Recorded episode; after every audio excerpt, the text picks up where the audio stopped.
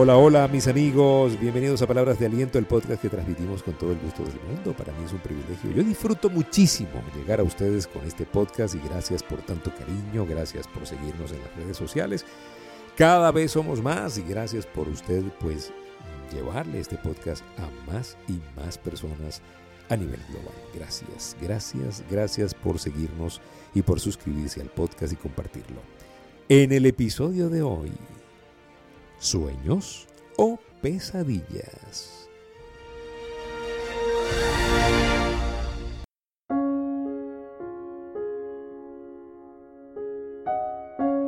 Sueños o pesadillas. ¿En qué te estás enfocando más?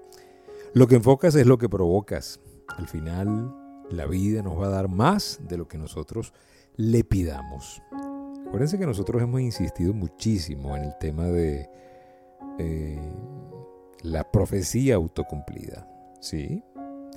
O sea, tú terminas profetizando lo que te va a pasar. Y por eso es que usted tiene que tener muchísimo cuidado con lo que se dice y con lo que dice y con el autodiálogo, porque todo eso genera una química que puede ser muy buena para lograr cosas, pero también puede ser una química que atraiga lo que no quiere precisamente.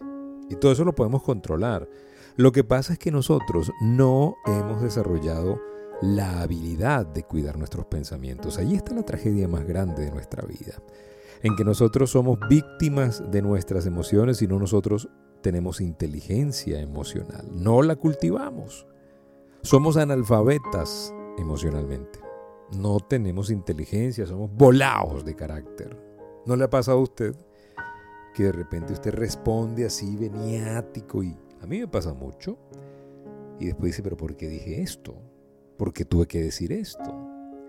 Usted y yo tenemos que entender que la vida que queremos es una vida que tenemos que diseñar con nuestras palabras y a veces por andar pensando tanto en las pesadillas, eso es lo que terminamos recreando, precisamente lo que no queremos vivir sueños o pesadillas. Hay que alimentar los sueños, hay que alimentarlos, pero de una manera eh, contundente, con intencionalidad. Sea usted de los que sale a ver cosas, ver casas, apartamentos, eh, carros, eh, revistas, viajes, eh, sueños, sueños de cosas, de metas. Imagínese, visualícese logrando la vida de sus sueños. Eso es importantísimo, es medular, es vital. Pero Rafael, siento que es como que como que no, no tengo el dinero para comprarme ese carro. ¿Cómo lo voy a estar viendo? Bueno, pero es que usted tiene que primero eh, crear las condiciones neuronales de que eso le pertenece y reclamárselo al mundo y, y empezar a soñar para que su mente empiece a producir los caminos y las vías para que usted pueda comprarse eso que quiere comprarse. Todo lo que se ha logrado en el mundo se ha logrado a punta de sueños, de planificación estratégica, de enfoque, de trabajo, pero siempre a partir de un sueño. Así que no viva más en las pesadillas, viva más en sus sueños. ¿Qué tiene más frecuente usted? Pesadillas a la mano. ¿Por qué? Porque nos hemos configurado de alguna manera negativa.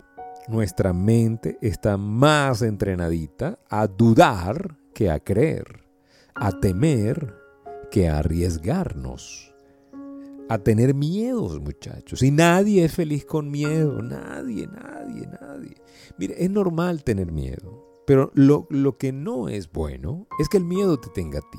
Es que te venza el miedo, es que termines teniendo una vida totalmente eh, opacada por miedos de cosas que nunca van a pasar y al final de los días te encuentres contigo mismo, al final de la recta, con la posibilidad de haber logrado muchas cosas, pero con una vida que por miedo no viviste. A eso lo llaman infierno en el nuevo lenguaje. El infierno es verte a ti mismo con la posibilidad de lograr lo que pudiste lograr, pero no lo hiciste porque tuviste miedo y el miedo lo podías vencer y era una tontería, pero no te dio la gana. Es negligencia. La negligencia no nos ayuda. La negligencia tapa los talentos. La negligencia es socia de la improductividad. La negligencia es socia de la destrucción. Cuando somos negligentes dejamos de crear, cuando dejamos de crear estamos destruyendo lo que podíamos haber hecho. Todo por simplemente guiarnos por las pesadillas, por los miedos, por las creencias limitantes. Empieza a ser una reingeniería de pensamiento. Usted se merece una vida mejor, una vida contundente, una vida diferente.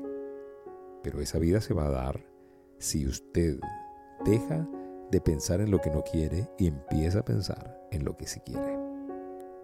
En Instagram, Rafael.genteexcelente. En TikTok, Rafael.genteexcelente. En el Facebook, la página de Gente Excelente es facebook.com diagonal Rafael.genteexcelente. Para variar. ¿Ok? Bueno, estamos hablando de las pesadillas. Hablar de pesadillas es tan fácil porque lo tenemos fresquito. Es el cuento que más nos creemos porque es el que más hemos escuchado. Lo triste es que nosotros podemos cambiar esa configuración, pero no hemos despertado. La mayoría de la gente no ha despertado a eso que llaman neuroplasticidad. ¿Usted sabía lo que es la neuroplasticidad? Es la realidad de que usted puede reconfigurar su pensamiento, su mente, eh, hacia lo que pues quiere usted. Crear nuevos surcos neuronales, nuevos surcos de pensamiento para poder transformar lo que queremos tener. Cambia tu manera de pensar y cambiarás tu manera de vivir. Es ancestral, es bíblico, pero ahora lo llamamos neuroplasticidad, porque es el hallazgo de la ciencia. Buenísimo, no importa el nombre que tengas, lo importante es que es una verdad. Lo cierto es que usted puede configurar su mente y cambiar ese formato de pesadillas y convertirlo en un formato de sueños, en una persona que sueña, que visualiza, tenga revistas, visualizaciones, tenga un protector de pantalla con la casa, el jardín, la montaña, las vacaciones, la figura que usted quiere tener. Empiece a meterle a, a su coco, a su cerebro, una realidad ideal y deje de estarse conformando con la pesadilla diaria de que hasta aquí me alcanza, me arropo hasta donde me alcanza la cobija, eh, ¿sí? Con tal de tener solamente para los alimentos. No, no se quede allí en sobrevivir.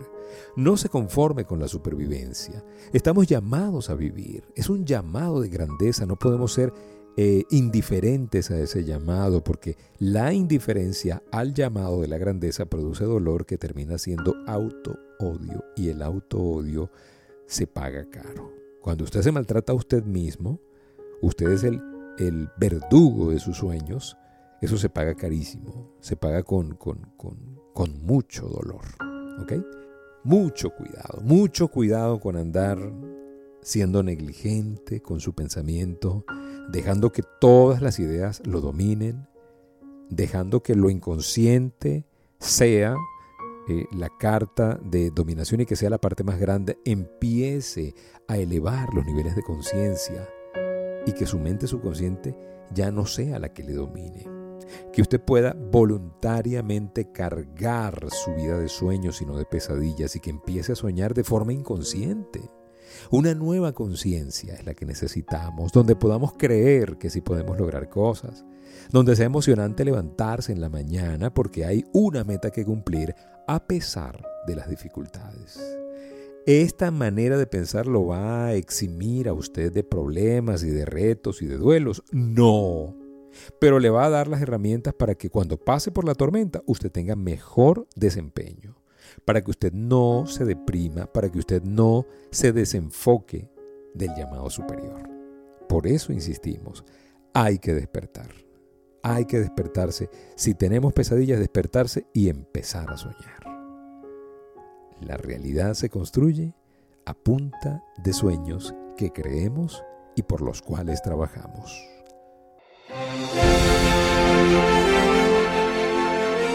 Gracias por permitirnos compartir esta palabra de aliento. Ya lo sabe, ¿usted tiene sueños o tiene pesadillas? ¿En qué más se enfoca? ¿En los sueños o en las pesadillas? Enfóquese en el sueño, definitivamente. Las pesadillas van a suceder si usted se enfoca en ellas. El 90% de las cosas que tenemos nunca van a pasar, así que pues nada de estarse enfocando en lo que usted no quiere que pase. Enfóquese en lo que quiere que pase en su vida. Gracias por seguirnos en Instagram y TikTok, Rafael.genteexcelente. en el Twitter Rafael Life Coach, en YouTube Life Coach Trainer Channel. Gracias por seguirnos, cuídense mucho. Ustedes tienen la posibilidad de cambiar su vida cambiando su manera de pensar y enfocarse. Será hasta una próxima oportunidad y recuerden, si pongo a Dios de primero, nunca llegaré de segundo.